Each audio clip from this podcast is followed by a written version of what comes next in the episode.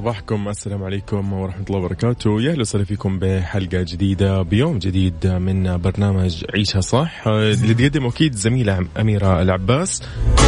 اليوم أنا معكم أخوكم وصديقكم يوسف مرغلاني. راح اليوم نستمتع بالثلاث ساعات هذه ونتعرف أكثر على هذا البرنامج من من ناحية المواضيع ومن ناحية الأخبار ومن ناحية الفقرات الخاصة الموجودة فيه. تسمعوا دائما من عشرة إلى واحدة ظهرا. الأحد إلى الخميس. طبعا أكيد نحب نرحب أيضا بكل من يسمعنا في سيارته متجه لعمله أو منتهي من دوامه أو سواء كان في وقت البريك. عزيزي أقول لك يسعد صباحك. أيضا لو أنك تتواصل معي الآن على الواتساب وتقول لي أنت وين حاليا خلينا نصبح عليك ونعرف أخبارك. ارسل لي على صفر خمسة أربعة ثمانية وثمانين أحداش سبعمية. صفر خمسة أربعة ثمانية وثمانين أحداش سبعمية. أيضا طبعا لا تنسى إنه تقدر تتواصل معنا وأكيد تتعرف على كل الأخبار وكل اللي تشوفه في الإذاعة راح يكون موجود في منصات التواصل الاجتماعي على تويتر واتساب آه أيضا إنستغرام فيسبوك آه وسناب شات آه يوتيوب. كل هذا على Mix FM Radio. تحية لكل من يسمعنا عبر تطبيق مكس إم على جواله أو من الجهاز المحمول اللي معه.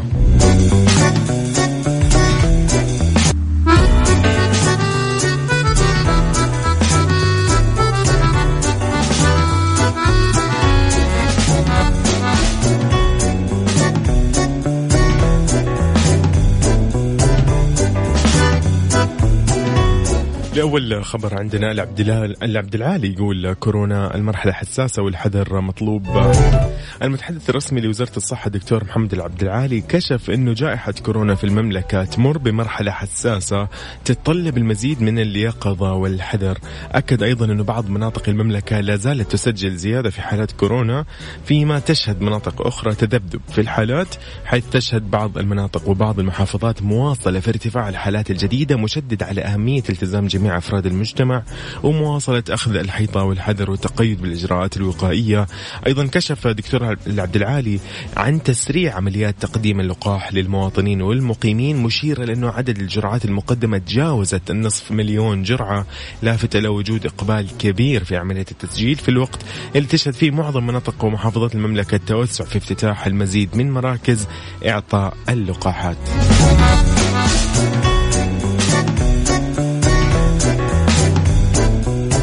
يعني الموضوع سهل جدا. سجل يا حبيبي وروح خذ اللقاح. بإذن الله في العافية وبإذن الله خلينا نقول إن شاء الله الجائحة يعني خلص في آخرها يعني. كل التوفيق لكل القطاعات اللي يعني تقوم بتقديم اللقاحات بكل التسهيلات اللي قاعد تحصل لإنه يتقدم اللقاح للمواطن والمقيم في المملكة.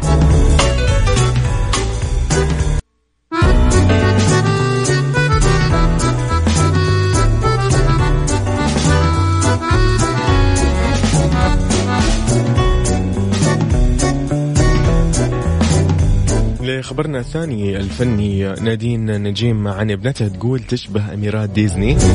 نشرت الفنانة نادين نجيم مجموعة مجموعة صور لها ولابنتها هافن وظهرت هافن بالصور بجمال لافت بعد ما صورتها والدتها بالفلتر الخاص فيها وعلقت نادين على صور ابنتها قالت كأنها من أميرات ديزني بالفلتر الخاص بي طبعا تتمتع هافن جمال مميز ما شاء الله تبارك الله فهي تحمل بعضا من ملامح والدها الأشقر. وجاذبية وجمال ونعومة والدتها السمراء وهي من المواصفات التي أوصلتها إلى لقب ملكة جمال لبنان. ومن ثم إلى مجال التمثيل اللي توفقت أو تفوقت فيه وأصبحت من أبرز نجماتها في الوطن العربي. طبعا كانت نادين قد طرحت فلتر خاص فيها يعني اسمه Muse عن طريق إنستغرام وقالت إنه قررت أطلق هذا الفلتر بعد ما اصب يعني أصيبت بانفجار بيروت عشان تغطي الندوب على وجهها وقالت إنه هذا الفلتر يساعد على منح الوجه النضاره لما يكون الوجه مرهق.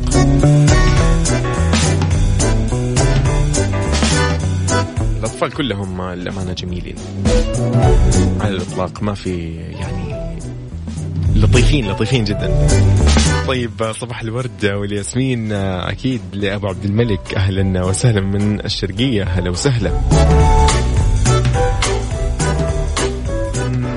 مكتوب الاسم لكن يسعد صباحك. صورة كذا فطور وأكل وحركات فبالعافية يا صديقي. السلام عليكم صباح الخير. هلا والله كيفك يا يوسف؟ أنا سارونا عاشقة Mix FM. أحبكم هلا. والله يا سارونا يسعد لي أيامك يا رب. صباحكم الله بالخير. صبح عليكم على الطاقم في Mix FM. صباح الخير خاص لآل مجدوع ببني صبيح من عسير الهول مركز الفيض الساحلي. هلا والله. هلا هلا هلا هلا وسهلا. أكيد طبعا شايف الأجواء. أنا ما شاء الله تبارك الله مرسل لي صورة يعني شيء ما شاء الله تبارك الله. أبو عزام صبيحي يا هلا وسهلا فيك. تحية لك ولكل من معك حاليا. نصبح عليكم أكيد. استمتع بالأجواء ويعني ها حاولوا كذا يعني تستمتعوا عننا أيضا. يس بالضبط اليوم الأجواء في المملكة ما شاء الله تبارك الله من الشرق للغرب ومن الشمال للجنوب وللوسط أيضا. الأجواء لطيفة جدا وغيم وحركات.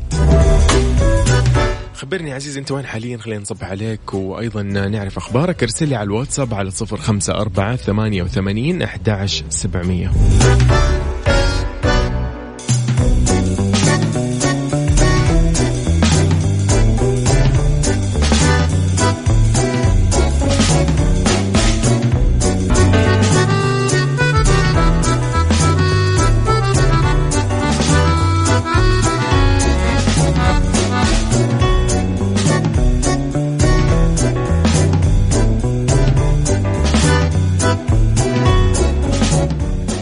الشمع آه، صيحة جديدة تغزو ال social media والأطباء إيش يسووا؟ يحذروا بعد ما حصدت ملايين المشاهدات على تطبيق تيك توك سارع خبراء في صحة الجلد للتحذير من خطورة إحدى صيحات التجميل الحديثة اللي تعتمد على صب الشمع السائل في جميع أنحاء الوجه من أجل الحصول على بشرة ناعمة.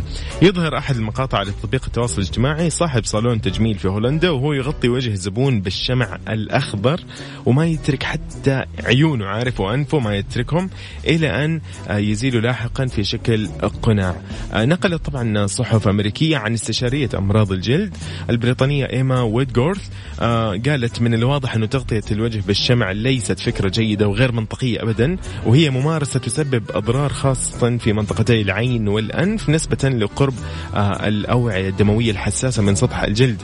حذرت المتحدث باسم الجمعية البريطانية لأمراض الجلد من أن إزالة الشعر بالشمع هي عملية مؤلمة للبشرة في المناطق الحساسة مثل موجودة حول العينين وأضافت أنه مثل هذه الممارسات يمكن أن ينتج عنها ظهور مناطق ملتهبة ومتهيجة أو ظهور بثور صغيرة مليئة بالصديد وغيرها الكثير.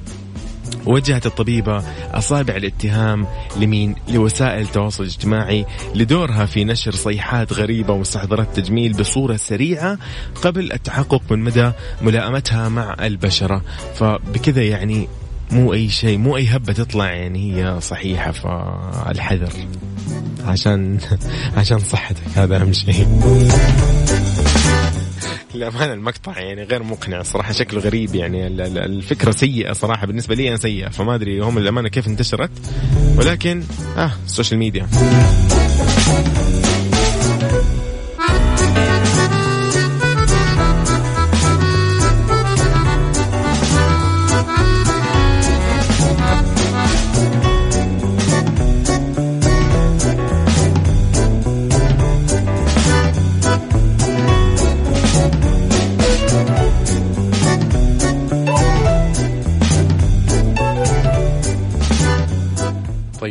مع حمائي وهو إيه؟ بيغني بيقول لك من قلبي بغني. وأنا معاك. استمتع يا عزيزي على Mix FM. تابعني على كل منصات التواصل الاجتماعي على اسم Mix FM Radio. أيضا لا تنسى إنه تقدر تتواصل معايا على الواتساب الخاص بالإذاعة على 054 88 11700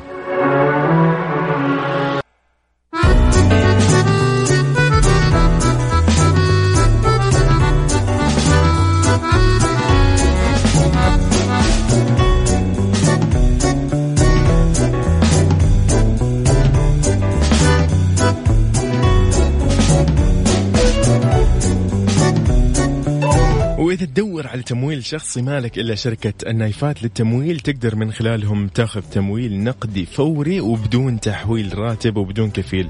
تتوفر أيضا برامج التمويل الشخصي للأفراد بدون تحويل راتب أو حتى كفيل. كمان عندهم برامج خاصة بتمويل المنشآت والشركات الصغيرة والمتوسطة. إذا حاب تستفسر وعندك كذا مشروع في بالك وخطة في بالك وحاب تعرف بعض المعلومات أكثر اتصل الآن على 9 200 33 666 9 200 33 666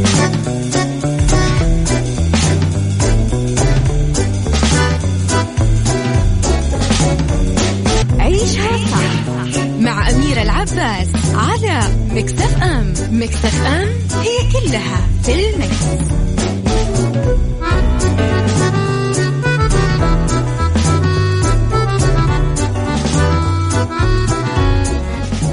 يسعد صباحكم مكملين ومستكملين أكيد في هذه الساعة الثانية من برنامج عيشها صح. أحييكم أكيد أنا يوسف مرغلاني. راح أكيد في هذه الساعة نتكلم ونتعرف ونحاول نوصل لحل من هذه الأمور اللي ممكن نواجهها في حياتنا. اليوم موضوعنا وعنواننا تدمير أم تطوير. في ظل خلينا نقول التسارع الرقمي اللي قاعدين نشهده في هذا الزمن و- ووصول يعني منصات التواصل الاجتماعي غريبة جديدة سريعة جدا نمطها أسرع ويعني خلينا نقول أقل جهد ممكن تبذلوا عليها. وسائل تبادل أيضا المحادثات المكتوبة الصوتية مرئية غيرها أشياء كثيرة جدا. البعض يشوف إنه اللغة العربية قاعدة تواجه أزمة خلينا نقول أزمة حقيقية شوية عشان يعني نكون واضحين في الموضوع. في ظل إنه كثير ناس آه، يعني للأسف بيستخدموا اللغة العربية بطريقة غير صحيحة آه، للتواصل مع الآخرين.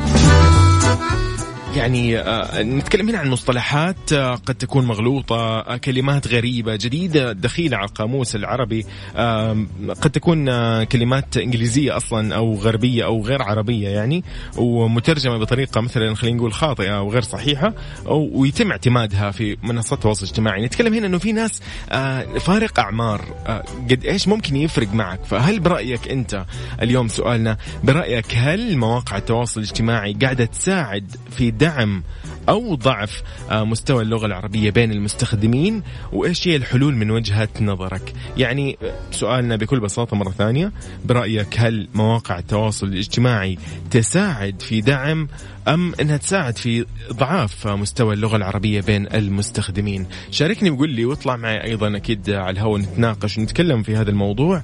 اكتب لي على صفر خمسة أربعة ثمانية وثمانين أحداش سبعمية قول لي بطلع معاكم آه بطلع بقول رأيي بطلع أقول لكم إيش الحلول أو إيش اللي ممكن اللي قاعدين نواجهه ونشوفه فعلا في تويتر في إنستغرام في غيرها في سناب شات. آه قد تحس إنه الناس ما هي متعلمة نهائيا يعني. طبعا نتكلم عن فئة آه خلينا نقول بسيطة ما نبغى نحدد آه كم رقمها ولكن إنه بتشوفها هي أزمة حقيقية يعني في النهاية. لغة عربية وقاعدة مثلا والله تستخدم بطريقة يمكن غير صحيحة كلمات غلط يعني. تحسها ما ترتقي لشخص ممكن يكون يتحدث أو يتقن اللغة العربية. فبرأيك هل إنه مواقع التواصل الاجتماعي حاليا قاعدة تدعم أو تضعف في مستوى اللغة العربية بين المستخدمين؟ وإيش هي الحلول من وجهة نظرك؟ شاركني وقول لي على واتساب على صفر خمسة أربعة ثمانية وثمانين أحداش سبعمية واطلع معي. خلينا نسولف.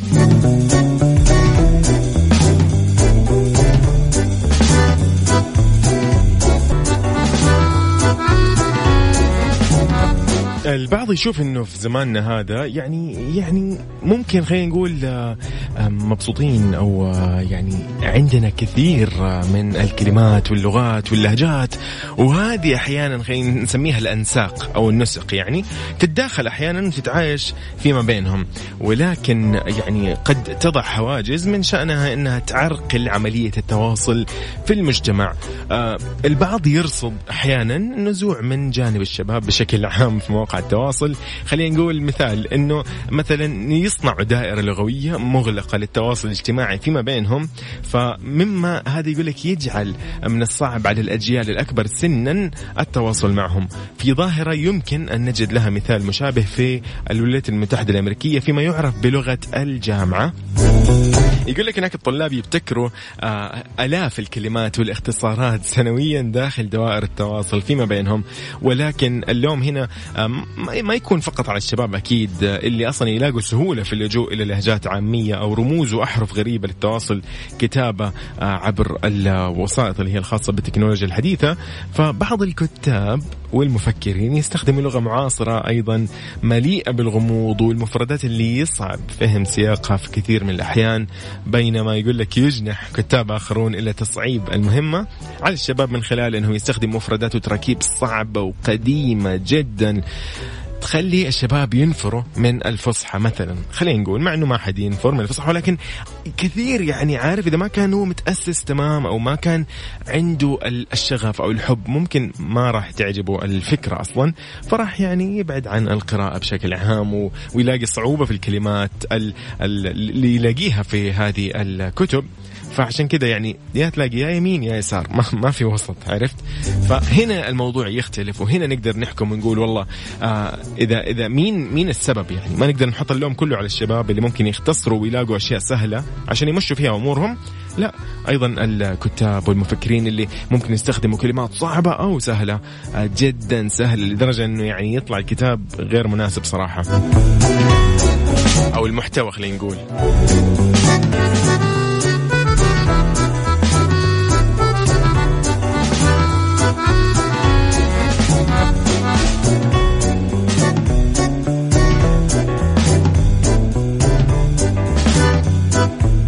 ولموضوعنا برأيك هل تساعد مواقع التواصل الاجتماعي في دعم أو ضعف مستوى اللغة العربية بين المستخدمين؟ وإيش هي الحلول من وجهة نظرك؟ نروح لرسائلكم أكيد على الواتساب. أبو عزام صباحي من الفيض الساحلي ومركز الفيض الساحلي يقول نعم برامج التواصل الاجتماعي سهلت للجميع التحدث والكتابة بشكل صحيح وجعلت الأم يكتب بالشكل الصحيح وأنا أعرف ناس كثير من منطقتنا أو قريتنا شهايدهم الدراسية ابتدائي وتحدوننا نحن المتعلمين. جميل جميل جميل. هذه وجهة نظر أخوكم أبو عزام صبيحي يا أهلا وسهلا فيك. ماجد أبو خضير يقول للأسف يضعف بسبب العائلة أو التأسيس. آه للأسف في أطفال حتى العربي ما يعرفوا يقراوا ممتاز. أوكي. هذا وجهة نظر أكيد. أيضا آه أبو عبد الملك يقول برأيي وسائل التواصل ما لها علاقة بقوة اللغة العربية لأنه هذه شغلة نسبية تختلف من شخص لآخر. آه والمحور الأساسي في تعزيز اللغة العربية هو الدافع. هل نحن نعتز, نعتز بلغة القرآن أو لا؟ هل سخرنا هذه الوسائل لتدعم اللغة العربية بشكل كافي ومثالي؟ يقول من منظوري الشخصي أغلب الاخطاء الإملائية والنحوية هم ضحايا الدفدفة وجيل الكورونا. إذا الشخص ما كان مهتم إنه يطور لغته العربية فالأطفال حفاظ القرآن سليمين. لغة أولى بالإمامة منهم. آه الحديث يقول اقرأ أقرأهم لكتاب الله وليس أحفظهم لكتاب الله. أبو عبد الملك شكرا لك على هذه آه يعني أو على هذه يعني خلينا نقول التحليل خلينا نقول تحليل هذا التحليل آه للموضوع بشكل عام. آه انت جيتنا من الجهتين فيعطيك العافية أبو عبد الملك آه يسعد صباحك انت وكل حبايبنا في الشرقية أكيد. صباح الخير ممكن أشارك في البرنامج؟ ممكن طبعا بس أبغى يعني الاسم على الأقل بس الاسم يعني. يعطيكم العافية أهلا وسهلا. آه سوسن أهلا وسهلا يا سوسن سوسن سوسن البرقاوي يا أهلا وسهلا.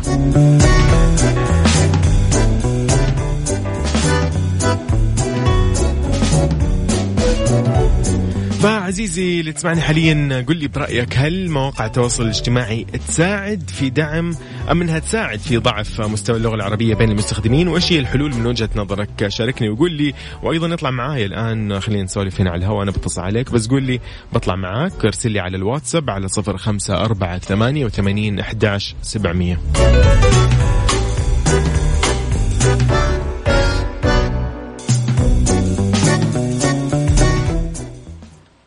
حلو متعب الشعلان يقول لك لها عشقوا أوه. عاد هذه على الطلب. طيب استمتع يا عزيزي على هوا ال Mix FM وأكيد أنت قاعد تسمع أخوك يوسف مرغلاني. برنامج عيشها صح اللي راح يكون مكمل للساعة الواحدة ظهرا إن شاء الله.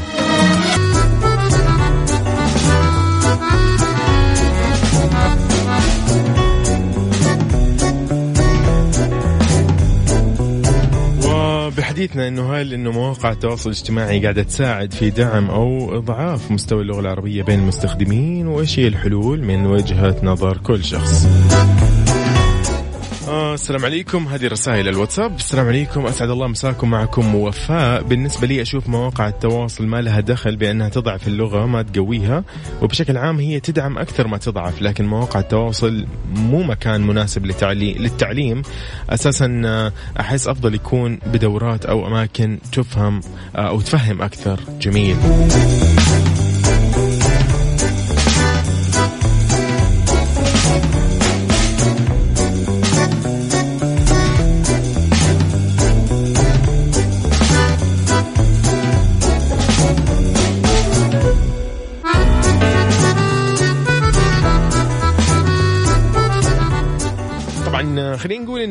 لا تزال الطبقة المتوسطة هي الحامل لما يمكن أن أن نسميه الروح اللغوية الوسيطة في كل الأحوال. ويسهم هذا التمرد اللغوي الطبقي ومحاولات التمايز في خروج اللغة عن سياقاتها وقوانينها أحيانا. آه، يقول البعض أن اللغة تسير وراء الثقافة وتعبر عنها فإن هي عجزت تكون عندئذ الحاجة إلى غيرها. فلا مفر من ربط اللغة بالمجتمع كما أن اللغة المستخدمة على منصات التواصل الاجتماعي في الحياة اليومية تتسع باتجاه آخر بل تتبدل ألفاظها وتتخذ مدلولات جديدة. آه، البعض يشوف أنه أيضا السعي الكاتب لتقعير لغته مثلا آه، قد يحول دون وصوله آه، وصول رسالته الإبداعية للشباب وكل ما على الكاتب هو أن يبحث عن أقرب صورة لغوية تعكس رسالته لعامة الجمهور. حلو. جميل جميل جميل جميل جميل. هنا الكلام أيضا سارونا تقول بصراحة أنا ما أستخدم آه، مواقع التواصل الاجتماعي كثير أوكي. آه، لكن هو المقصد إنه إنه هل هي أنت تشوف إنه هي فعلا قاعدة تضعف أو قاعدة تدعم بالعكس هي ماشية مع اللغة العربية وداعمة آه، للغة. فلطيف جدا. حلو الكلام.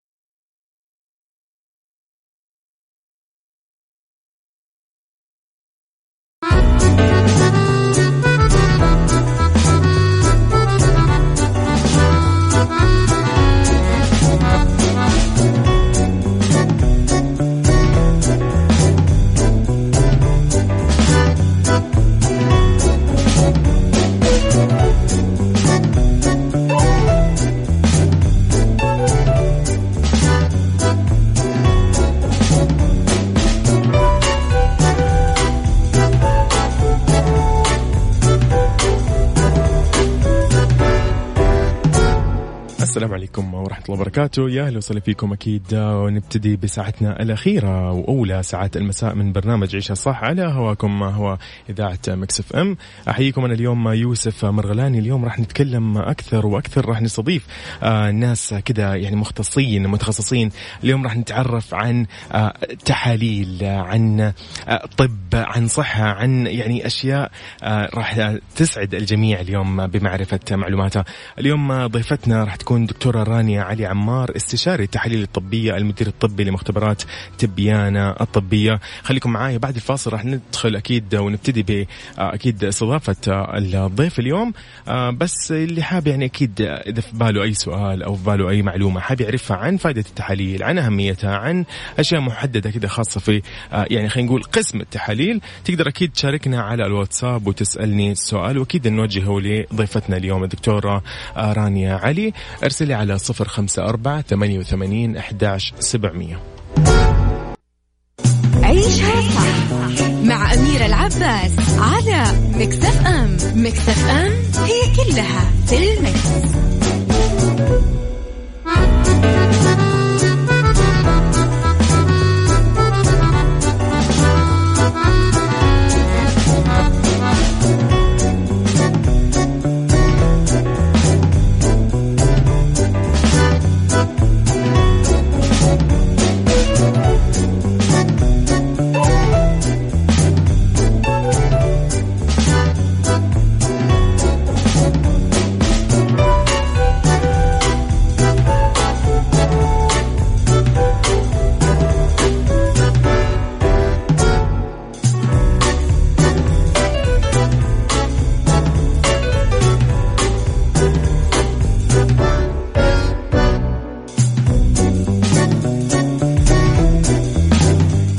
وسهلا فيكم. أكيد نبتدي ب أكيد الاستضافة واللقاء مع الدكتورة رانيا علي عمار استشاري التحاليل الطبية المدير الطبي لمختبرات تبيانه الطبية. أهلا وسهلا فيكي دكتورة رانيا على هواء إذاعة مكسف إم. أهلا بيك وكل المستمعين يا أهلا وسهلا فيكي دكتورة دائما يعني التحاليل لها أهمية في الحياة ممكن كثير يجهلها. يعني أنا من الناس اللي ممكن تجهل أيضا أكيد أهمية التحاليل ولكن مع الوقت الواحد ممكن يعرف إنه ها والله في تحليل معين ضروري أنا أقوم فيه. آه في شيء معين يكشف لي عن شيء. يعني في تحليل ممكن أقوم فيه راح يكشف لي عن آه والله مرض يعني خلينا نقول ما كنت عارف عنه.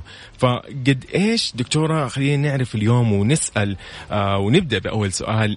عرفي لنا إيش هو مصطلح الفحص الدوري؟ بما إنه آه يعني نحن اليوم موضوع حلقتنا آه فحصك الدوري ينقذ حياتك. فقولي لنا دكتورة إيش هو مصطلح الفحص الدوري؟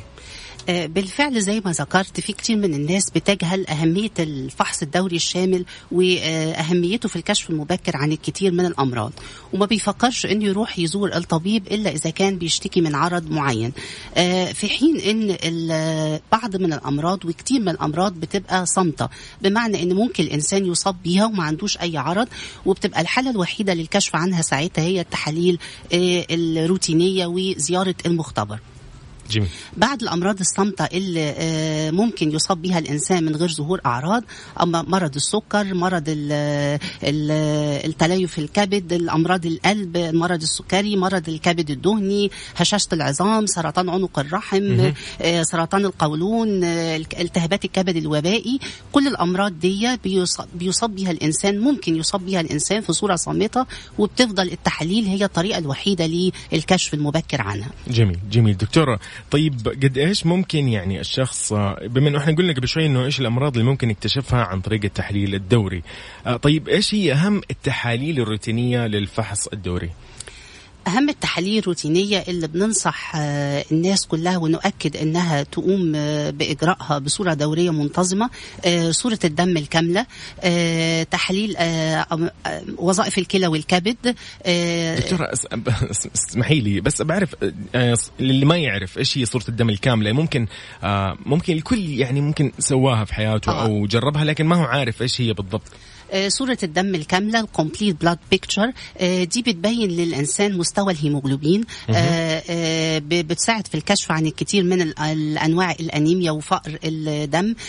بتساعد في الكشف على مستوى الصفائح الدموية عند الإنسان. ودي ليها علاقة بالنزف والتجلط وبتساعد في الكشف في التفرقة بين الالتهاب البكتيري والفيروسي. أوكي.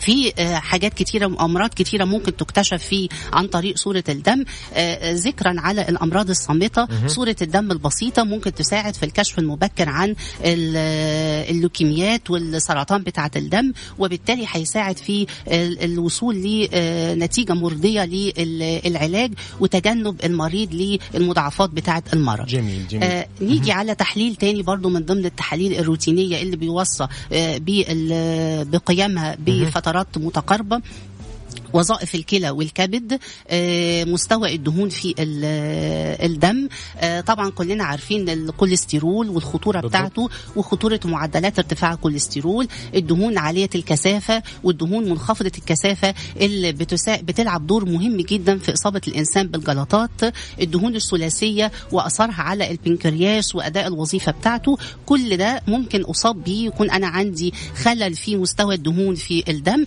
من غير ما يكون عندي عرض واضح. جميل. التحليل الروتينية هتساعد في الكشف المبكر عن الأمراض دي. جميل. دكتور بس بسأل أيضا عن مثلا لو قلنا أنه أنا والله شخص عمري اليوم والله 25 سنة إيش التحاليل اللي أنا المفروض أبدأ أسويها؟ بما أني أنا مثلا شاب 25 سنة آه، إيش الأشياء ممكن وما عندي سجل مثلا في العائلة؟ لا مرضى يعني مثلا لا اللي هي الأمراض المزمنة ولا شيء مثلا لكن أنا حاب أطمن على نفسي دائما إيش إيش الفترة تقريبا؟ المعتقد الشائع قديما إن الإنسان الكبير اللي سنه كبير بس هو اللي بيروح يكشف وهو اللي. بيروح يعمل التحاليل. لكن دلوقتي في الوقت الحالي كل منظمات الصحة العالمية وكل ال- المجلات الطبية وكل ال- ال- النظم الصحية لكتير من البلدان بتوصى بداية من سن العشرين بإجراء التحاليل الروتينية آه، بصرف النظر عن آه، وجود أعراض. آه، في تحاليل روتينية ممكن بينصح بيها الطبيب بعد الزيارة باجرائها بفترة آه، زمنية آه، قريبة عن سن العشرين وبفترات زمنية متقاربة إذا كان في تاريخ وراثي لبعض الأمراض في العيلة. زي مثلا مرض السكر وده أبسط حاجة ونسبة الإصابة به عالية.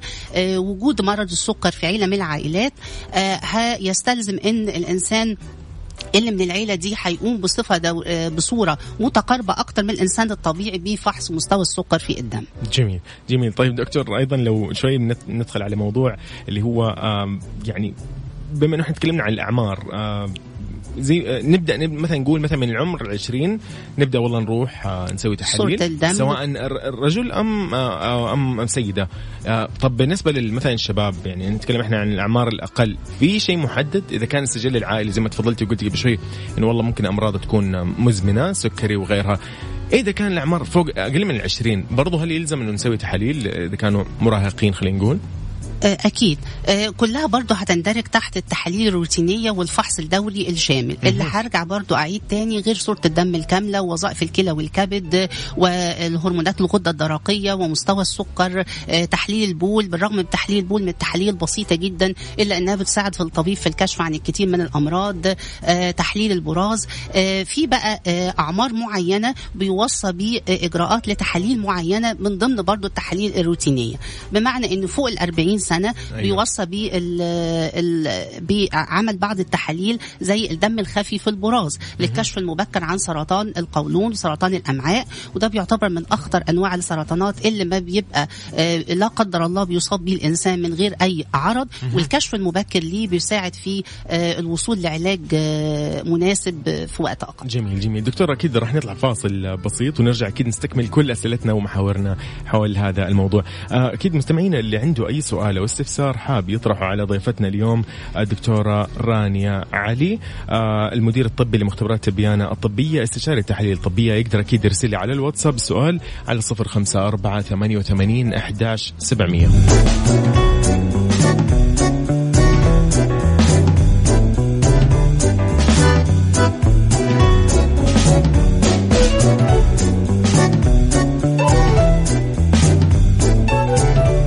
فيكم أكيد من جديد مكملين ومستكملين مع ضيفتنا أكيد دكتورة رانيا علي عمار استشاري استشاري التحاليل الطبيه المدير الطبي لمختبرات تبيانه الطبية. أهلا وسهلا فيك على أثير اذاعه مكسفين من جديد؟ أهلا بيك. يا أهلا وسهلا فيك. دكتورة خلينا نستكمل شوي بعض الأنواع اللي هي التحاليل الروتينية. لو تحدثينا شوي نستكمل. إحنا كنا متوقفين عند الهيموجلوبين متوقفين عند صورة الدم الكامله صورة الدم الكاملة بالضبط كده هو. مستوى الدهون في الدم من التحاليل الروتينية الهامة جدا اللي بتساعد في الكشف عن الكثير من الأمراض ومنها طبعا أمراض القلب والإصابة بالجلطات جلطات الشرايين. الفحص الدوري للسكر والسكر من الأمراض الصامتة ونسبة الإصابة به عالية جدا من الأمراض المزمنة ومن الأمراض اللي ليه مضاعفات خطيرة الكشف المبكر عنها بتساعد في السيطرة عليه وبتساعد في الوصول للعلاج الأمثل. وتجنب إيه؟ المضاعفات. وظائف الغدة الدرقية من التحاليل الروتينية الهامة جدا. ووظائف والغدة الدرقية ليها علاقة بكتير من الأنشطة الحيوية في الجسم. ليها علاقة بالأنيميا ليها علاقة بتساقط الشعر ليها علاقة بالشعور بالإجهاد. من التحاليل الروتينية برضو اللي يوصى بالقيام بها على فترات متقاربة. الفيتامينات ومنها فيتامين دي على رأسها. فيتامين دي من الفيتامينات المهمة جدا لكتير من الوظائف الحيوية آه ليه علاقة بال بتراكم الدهون حوالين منطقة البطن عدم الاستجابة للحمية الغذائية. ممكن في بعض الأحيان يكون أسبابها نقص فيتامين د الشعور بالإجهاد وبالتعب العام. وزي ما قلت تحليل البول تحليل البراز مسحة عنق الرحم المفروض إنها بتحصل بصورة روتينية في سن معين آه ودلالات الأورام. وخاصة لو كان في بعض أورام سرطانية موجودة في عيله من العائلات بصورة وراثية بتساعد في الكشف المبكر عن الأورام وبالتالي الوصول لامثل علاج جميل جميل عظيم. طب دكتورة يعني أنا عشان أقوم مثلا بت... أو لا أنا خليني قبل ما أدخل على هذا السؤال الشخصي خليني أدخل على السؤال اللي هو التحاليل الطبية والفحص الدوري الطبي إيش انعكاسها على الصحة المجتمعية والاقتصاد؟ اقتصاد اقتصاد طبعا نتكلم بشكل عام. فايش الانعكاس اللي تشوفيه ممكن على التحاليل الطبية؟ يعني أنا مثلا أكون شخص والله دائم آه يعني أعمل تحاليلي مثلا بشكل روتيني ودائم قد إيش هذا ممكن يأثر حتى على اقتصادي أنا الشخصي يعني. بص خليني ابتدي الاجابه بان منظمه الصحه العالميه عرفت الصحه مش معناها الخلو من الامراض هي الصحه معناها شعور ال الانسان بحاله من العافيه بحاله من الكفايه في البدن وفي العقل وبالتالي ده هيستلزم ان أنا اشيك على اجهزه الجسم بتاعتي وبالتالي عشان اللي هتساعدني ان أنا اقوم بالوظائف المطلوبه مني والاستمتاع بالحياة بصوره عاديه تفضلي.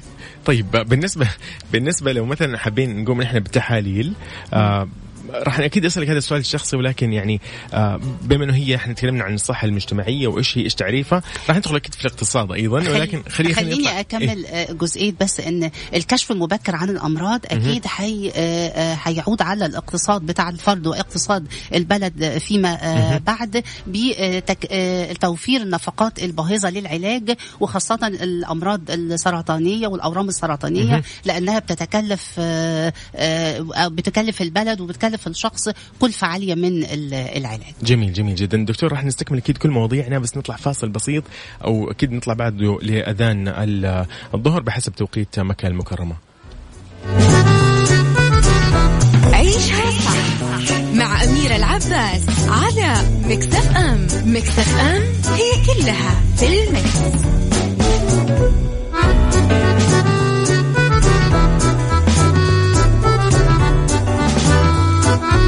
يا أهلا وسهلا فيكم. أكيد من جديد السلام عليكم ورحمة الله وبركاته. أكيد مكملين معنا ضيفتنا اليوم دكتور رانيا علي عمار استشاري التحاليل الطبية والمدير الطبي لمختبرات تبيانه الطبية. يا أهلا وسهلا فيك دكتورة من جديد. يا هلا.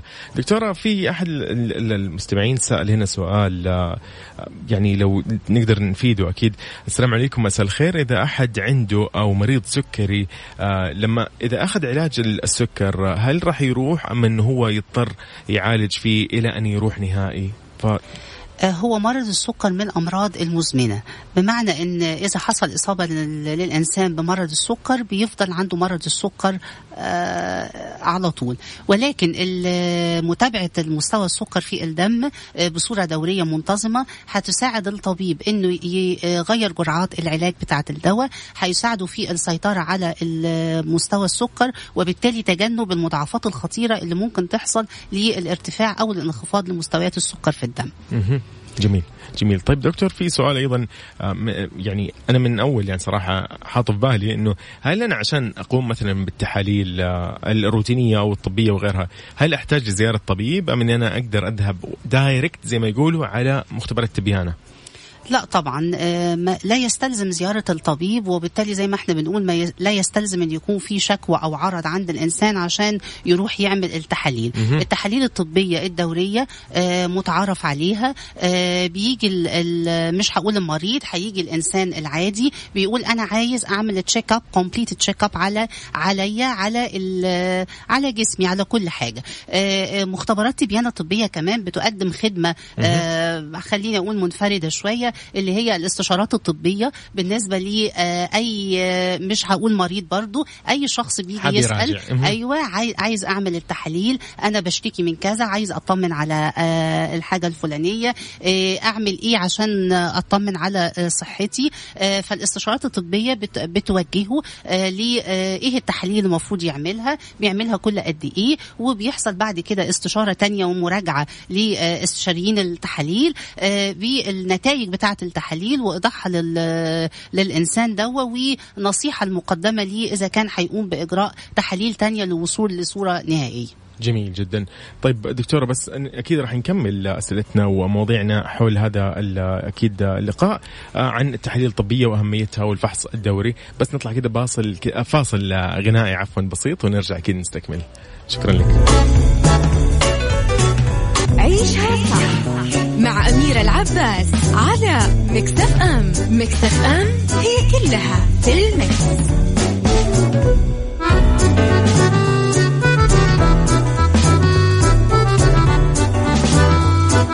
إذا يا أهلا وسهلا فيكم من جديد. آه، موضوعنا مكملين وأكيد فحصك الدوري ينقذ حياتك. ضيفتنا اليوم دكتورة رانيا علي عمار استشاري التحاليل الطبية المدير الطبي لمختبرات تبيانة الطبية. أهلا وسهلا فيك دكتور مرة من. جديد.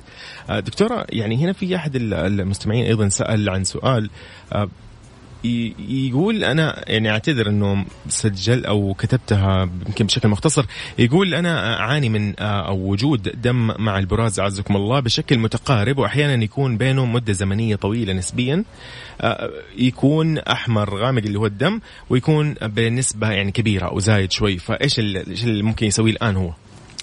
هو بالنسبة لل- للمستمع الكريم هو المفروض إنه يراجع طبيب طبيب جراح وبعد الكشف الإكلينيكي عليه هيوجهه للقيام بالتحاليل وغالبا هيبقى ال- الدم الخفي في البراز وبعض التحاليل الأخرى عشان يعرف الأسباب بتاعة وجود الدم في البراز. هنا آه، هنا طلع عن آه، آه، موضوع ال- التحاليل الروتينية. هو عنده عرض فبالتالي محتاج إن هو يراجع الطبيب اللي هيوجهه بالقيام بالتحليل المناسب لمعرفة سبب وجود الدم. طيب أكيد أكيد يعني هذه من أحد الأسئلة. طيب بالنسبة دكتور إنه تحاليل روتينيه تكلمنا عنها بعيدا عنها اللي هي المعتادة هل في أنواع مثلا لتحاليل أخرى ممكن يقوم فيها الشخص من تلقاء نفسه؟ كذا قال أنا اليوم بسوي التحليل الفلاني اللي هو ما له دخل في التحاليل الروتينية.